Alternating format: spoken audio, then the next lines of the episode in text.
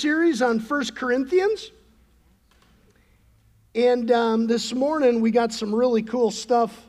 Um, we got some really cool stuff for us this morning here. So let's look at it. First Corinthians chapter 8. Now, concerning food offered to idols, this is kind of signaling, uh, this is kind of signaling uh, basically another round of what the, the church in Corinth, what the church in Corinth might be um, struggling with. We had heard in chapter 7, he used that same phrase, now concerning the matters which you wrote. And then in chapter 8, he says this again like this Now, concerning food offered to idols. So, the church in Corinth is struggling with this issue of food being offered to idols. That's, that's kind of what I'm trying to say. And now we're going to hear Paul respond. Now, concerning food offered to idols, we know that all of us possess knowledge. This knowledge puffs up, but love builds up. If anyone imagines that he knows something, yet he does not know as he ought to know. But if anyone loves God, he is known by God. Therefore, as to the eating of food offered to idols, we know that an idol has no real existence, and that there is no God but one. For although there may be so called gods in heaven or on earth, as indeed there are many gods, lowercase g, and many lords, yet for us there is one God, the Father, from whom are all things, and for whom we exist, and one Lord Jesus Christ, through whom are all things, and through whom we exist. However, not all possess this knowledge. But some, through former association with idols, actually eat food as really offered to an idol, and their conscience, being weak, is actually defiled. Food will not commend us to God. We are no worse off if we do not eat, and no better off if we do eat. But take care, uh, but take care that this right of yours does not somehow become a stumbling block to the weak. For if anyone sees you who have knowledge eating in an idol's temple, will he not be encouraged? If his conscience is weak, to eat food offered to idols. So, by your knowledge, this weak person has actually destroyed the brother for whom Christ died. Thus, sinning against your brothers and wounding their conscience when it is weak, you sin against Christ Himself. Therefore, if food makes my brother stumble, I will never eat meat, never eat meat, lest I make my brother stumble.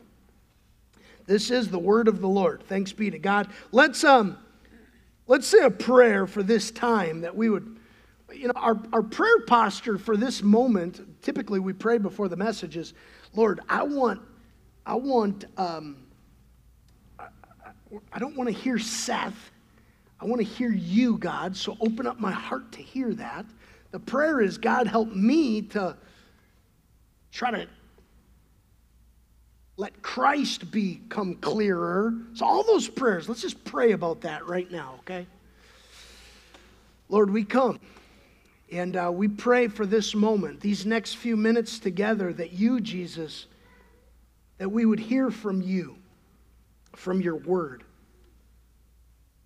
Help us to hear from you, not a word less and not a word more than what, Lord, you've put on my heart to share this morning.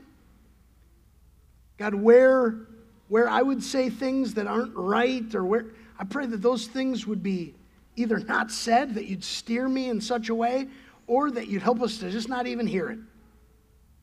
But God, where you want to say something to our very souls,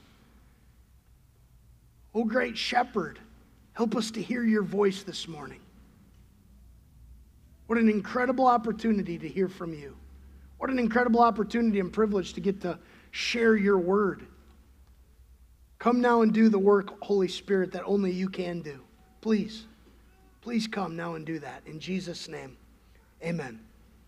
Today's message is really simple. It's actually one of the simplest breakdowns of a message you can break down. It's what's the problem then? What's the problem now? What's the solution then? What's the solution now? And you can imagine there'll be a lot of overlap. So, what's the problem then? What's the problem for the church in Corinth? that they're struggling with? And well, the scripture tells us there's something about food being offered to idols and what, what we're supposed to do about that. And there's some specific situations that kind of come out uh, that are directly they're struggling with. Food that's been offered to idols. We learn about this in chapter 10, verse 25. So, two chapters later, Paul picks up this food to idols thing again. And the situation is kind of like this there were temples to pagan gods in Corinth.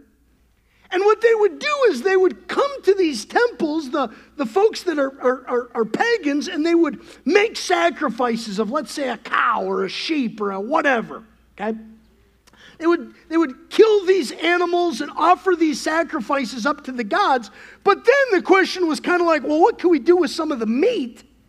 Maybe we could sell it, make some money. So they would sell it in some of the marketplaces in right right there next to the temples. And people would come and they would buy that meat to eat for their families.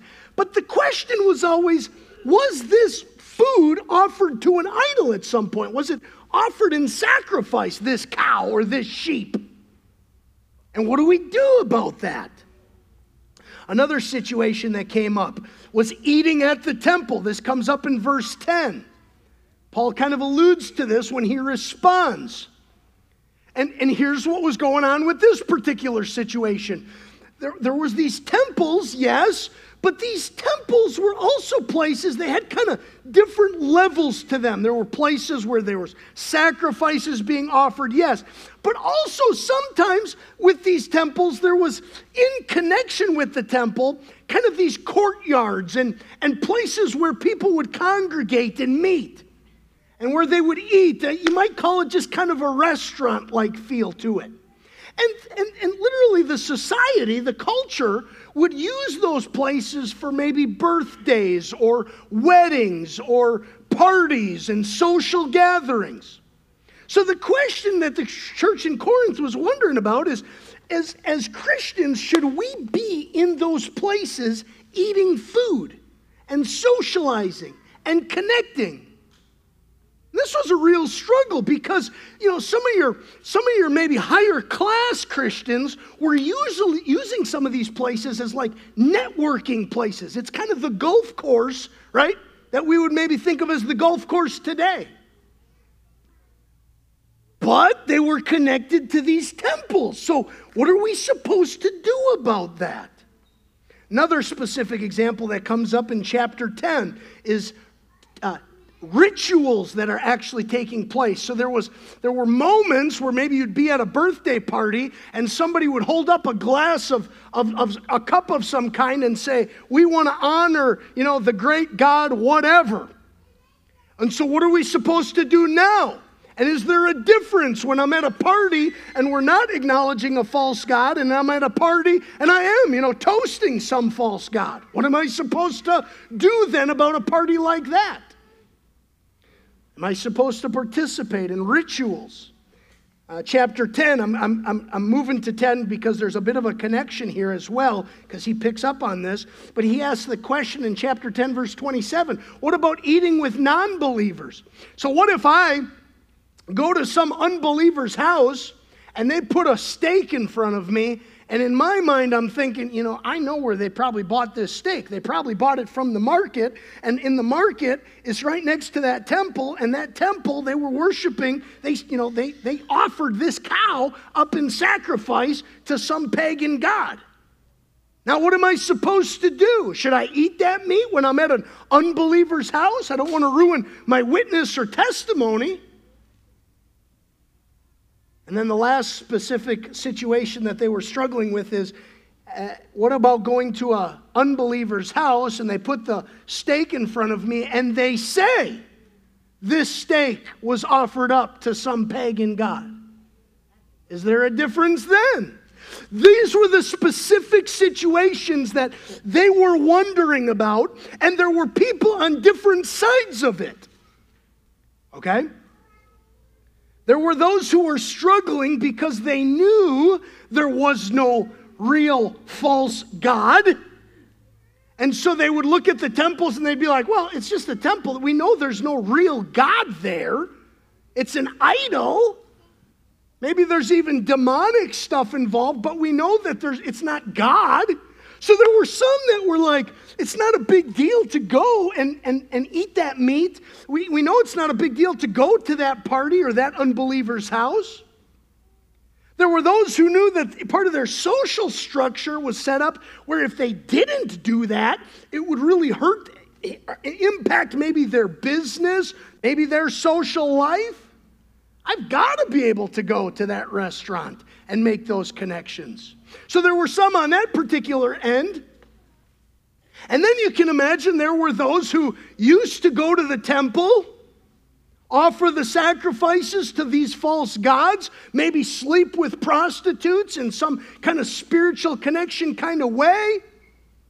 Offering up sacrifice to false gods, they now become Christians and realize man, that was not okay. Um, now we serve Jesus and Jesus alone. And they want to get as far away as they can from those temples. They don't want to have anything to do with that anymore. And now you take both of those kind of people and put them in the same church, and they're trying to figure that out. That's the specifics of what Paul is now addressing in this particular text. So, my question is something like this Where is the problem now that's similar to that?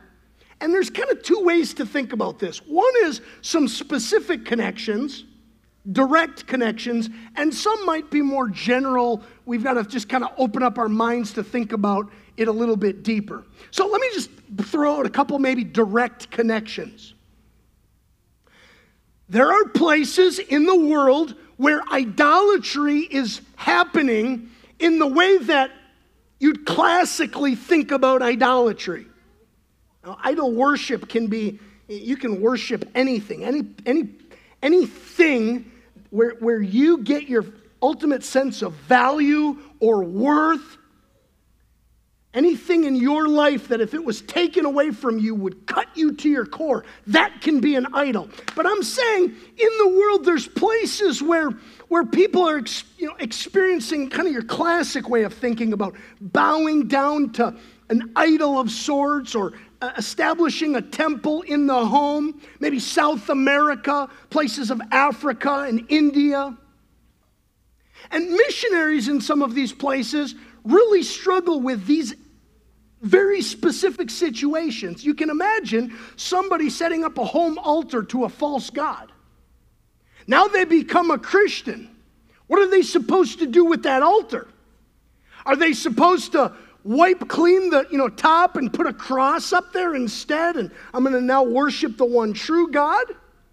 Or are they to take the whole altar and throw it completely out of the house? How are they supposed to work that and think about that? uh, prayers and rituals that maybe you used to experience when you served uh, false gods or, or multiple gods of sorts? Am I supposed to still in, be engaged with some of those rituals or experiences anymore now that I'm a Christian? You can imagine something like yoga. You know, many of you do yoga and you don't think of it in any spiritual connection. You simply think of it as breathing, or maybe dying. Maybe it's dying. Some of you do yoga and you're dying. Uh, but you, you don't think of it in any way other than breathing and trying to become flexible, right? And then there's places in the world where there's a spiritual connection to yoga. And so there's this kind of like, I don't want to have anything to do with yoga. Because you've experienced the spiritual side maybe in some other place. I know of people like that that want to have nothing to do with yoga.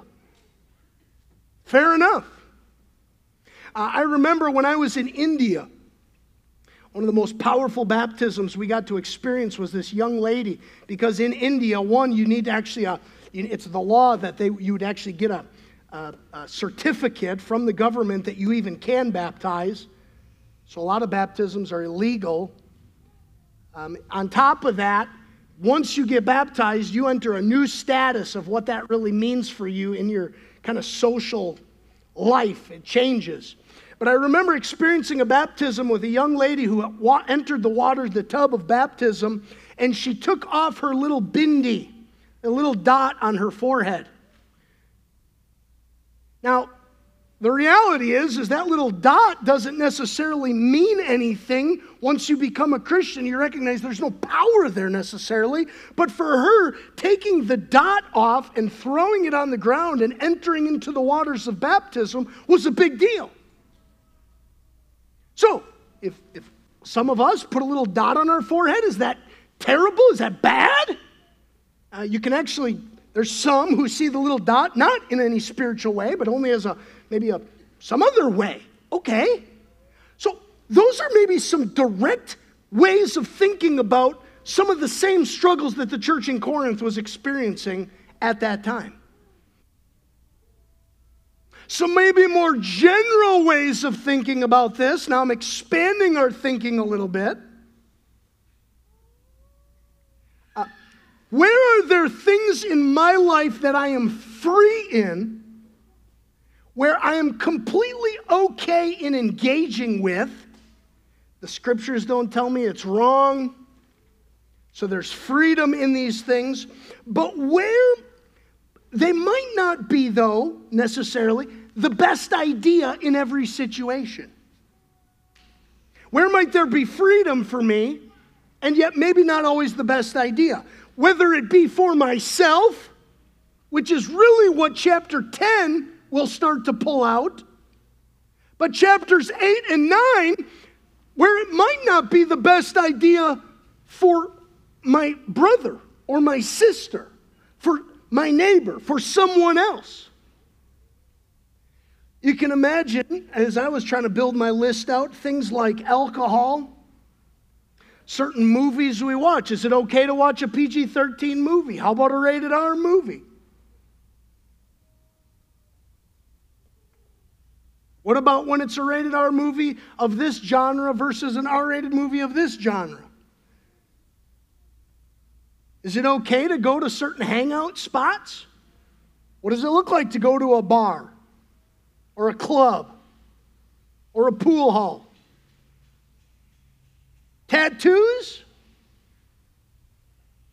Can we get them? Can we not? What do we do about that? Video games that we play? Shooting guns? Is that okay? Could that potentially be offensive to somebody else? What do we do about some of these things that maybe are, are, are in some ways a little bit of some gray areas?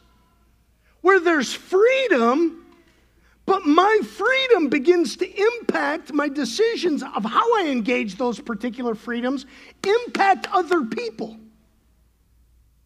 especially my brother or sister in Christ. So, some direct connections especially we see on the mission field, maybe some that we experience in our own lives, but definitely some general connections can be made to chapter 8 here of First Corinthians as well. So, how do, what is the solution then? And if you're following along, you're going to see the solution is going to be the same for us today. Here's the solution then. Verse 1. Knowledge, there is a knowledge that puffs up, but what I'm looking for, Paul says, is love that builds up. A love that builds up. That's what I'm after, Paul is saying here. He says that in verse 1. Love that builds up. Uh, chapter 8, verse 9. But take care that this right of yours does not somehow become a stumbling block to the weak. Pay attention to those within the body who might be weak and be careful to use your freedom without keeping in mind how it might be impacting somebody else.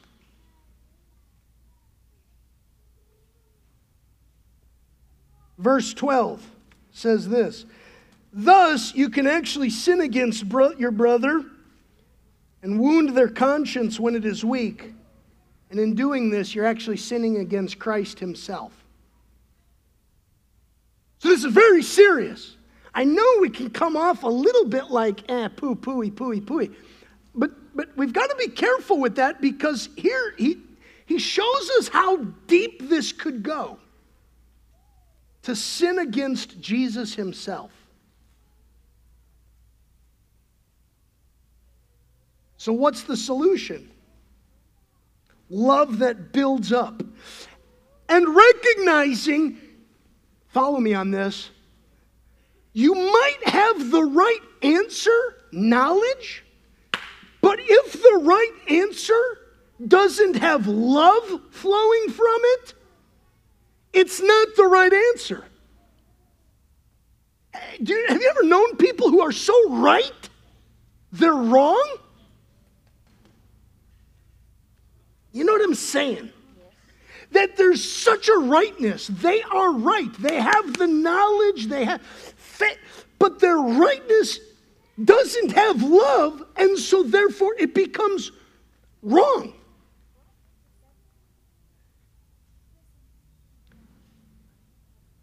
You might know in your heart that eating at the temple is not a big deal. You know that it's not a big deal. To go and socialize with some folks at the temple outside in the court, not a big deal. I can eat the meat, chew all day long. But if you're not thinking about the reality is is as I'm eating the meat at the temple knowing that it's not that big of a deal, I have to consider my impact on the other. How am I and my actions impacting the, the people around me who might be seeing me? And I can't just say, well, you don't know the right answer. I have the right answer. My having the right answer has to flow out of that right answer knowledge, love for you and considering where you are. Paul will go so far as to say, which this, man, this grinds at my very soul. If food makes my brother stumble, I will never eat meat.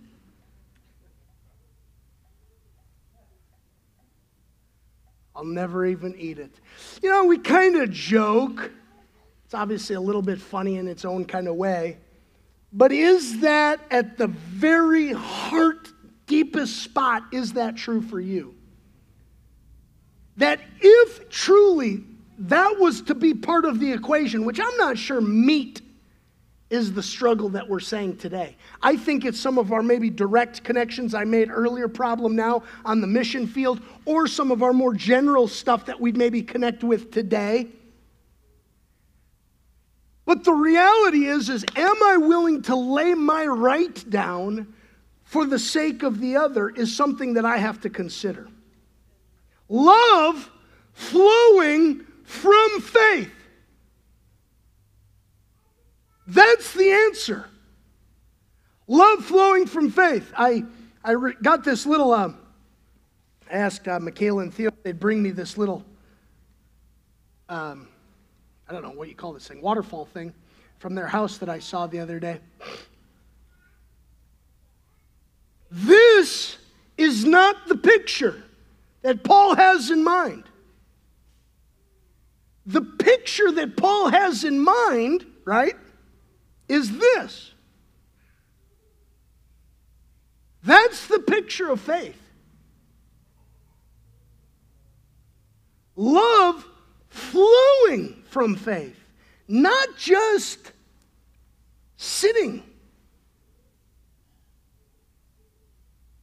Not just faith like that. See, it all goes back to chapter 2, verse 2. And this was the series. I told you what the answer was through the whole series. The whole series answer is chapter 2, verse 2 says this For I decided to know nothing among you except Jesus Christ and Him crucified. The world looks at the cross and sees foolishness, chapter 1, verse 18. But the word of the cross for the Christian is the power of God.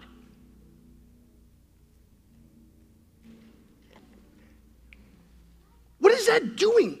Life under the cross is recognizing that what God did for you was lay himself down for you.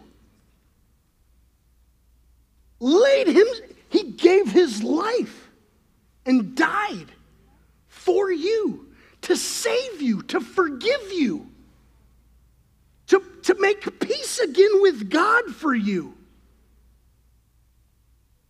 And so, I got a couple little math problems here. If you're a math person, you're going to love this. Faith in Jesus equals justification. This is Romans chapter 5.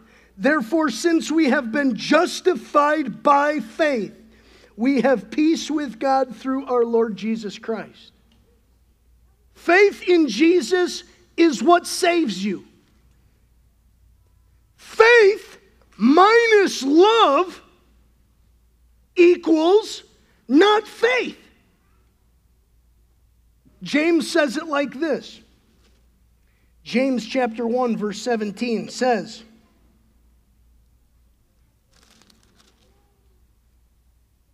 So also faith by itself, if it does not have works, is dead. That makes me think faith minus, and this is kind of the, the real kind of heart of the chapter faith minus love equals hurt my neighbor. But when, and this is my last one, when faith has love flowing from it, our little dripping thing over here, when, yeah, let's not maybe call that a waterfall. Trickle. That's a good word where trickle is, can be used. Faith with love flowing from it equals, and this is interesting. Isn't this interesting? It actually equals helping my neighbor.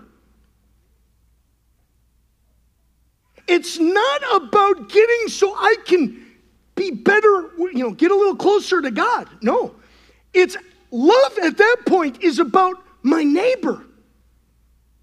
And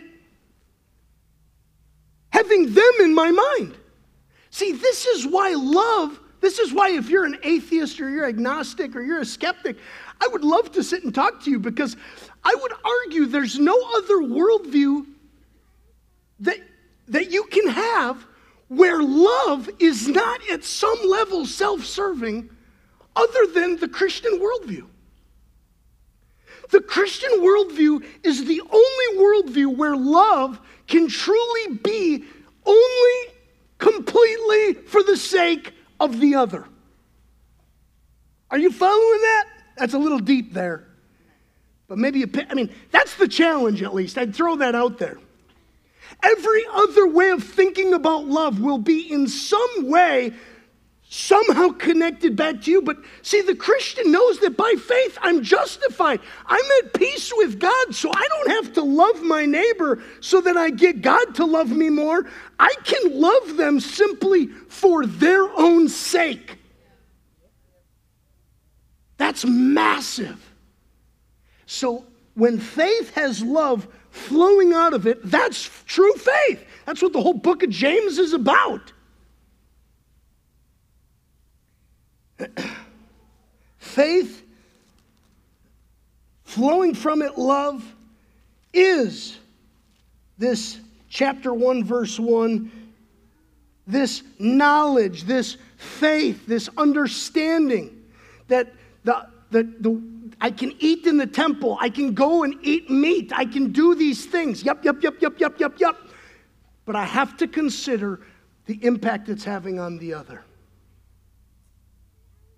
I mean, a real practical example of this might be uh, my Monday night Bible study. We, we always, I always promise free beer. When new folks come, we try I'm sometimes guilty of maybe not doing this, but we try to have the conversation with somebody hey, does that bother you or not? If that bothers you, then as a group, we've decided we would just lay that right down for the sake of the other. I don't have to drink a beer on Monday nights. Not at all. Paul says if you eat the meat, doesn't help you anymore than if you don't eat the meat, doesn't help you any less.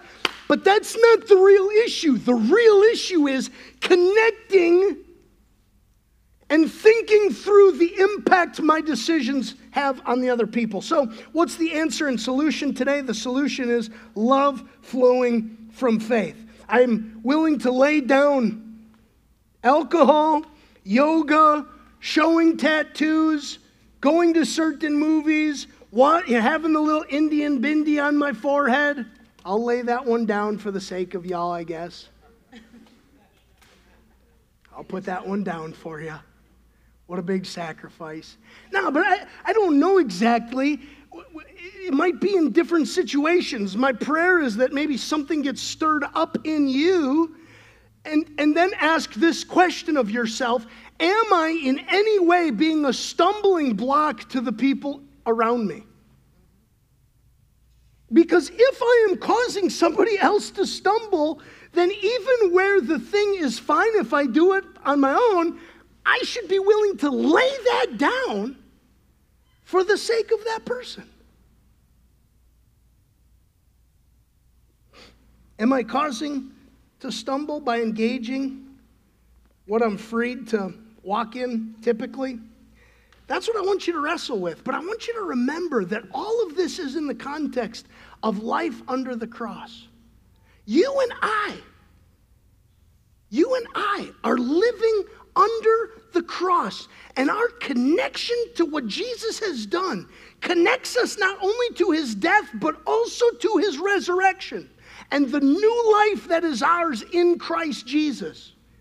And that new life is one of love that goes on for all of eternity. We're going to hear this in chapter 13 when Paul unpacks in 1 Corinthians this incredible chapter on love faith, hope, and love. But the greatest of these is love. Why is that? Because it goes on forever. And eternally, love will be the, it will always, in heaven someday, will all, it will look like this flowing, overflowing to the people around us.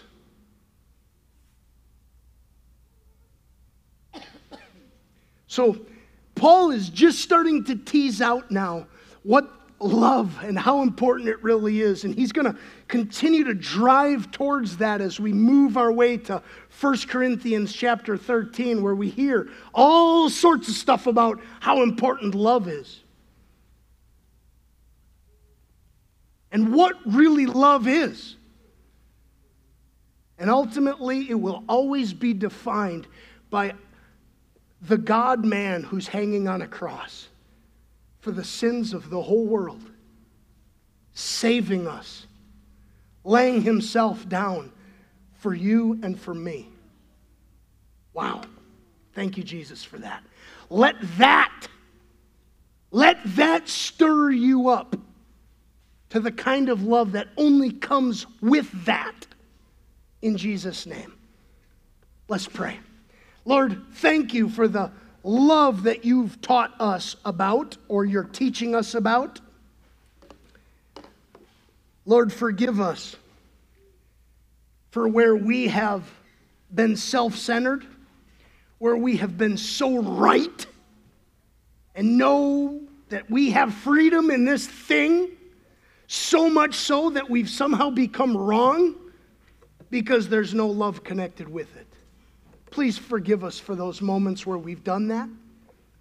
Please open our eyes and our hearts to where we might be doing that, impacting the people around us, Lord. Lord, we want to be a church that's discipling people. We want to be a church that's helping move people to grow them in their relationship with you. We also know that even from this text today, we know that we can actually have a negative impact on people's faith. And I pray that one, you'd protect us from that, but also show us where we might be having a negative impact on the people around us and we don't even see it. Show us those spots in our life, Lord. Reveal those places so that we can quickly lay those things down for the sake of the other, for the sake of our neighbors, for the sake of our family. Show us those places right now, God. It's going to have to come through your Holy Spirit revealing that to us. Reveal it to us and then give us the strength to take a step in the direction of laying that freedom down. Lord Jesus, thank you for the forgiveness that you have given to us. Thank you for dying for us and showing us what really laying, laying it all down for the sake of others really looks like. Thank you for being the perfect example. Thank you, not only being an example, but being the perfect demonstration of, of reality for us of that true love. Let that so shape us that we would walk out of here changed and molded by your word today. Please, God, do that.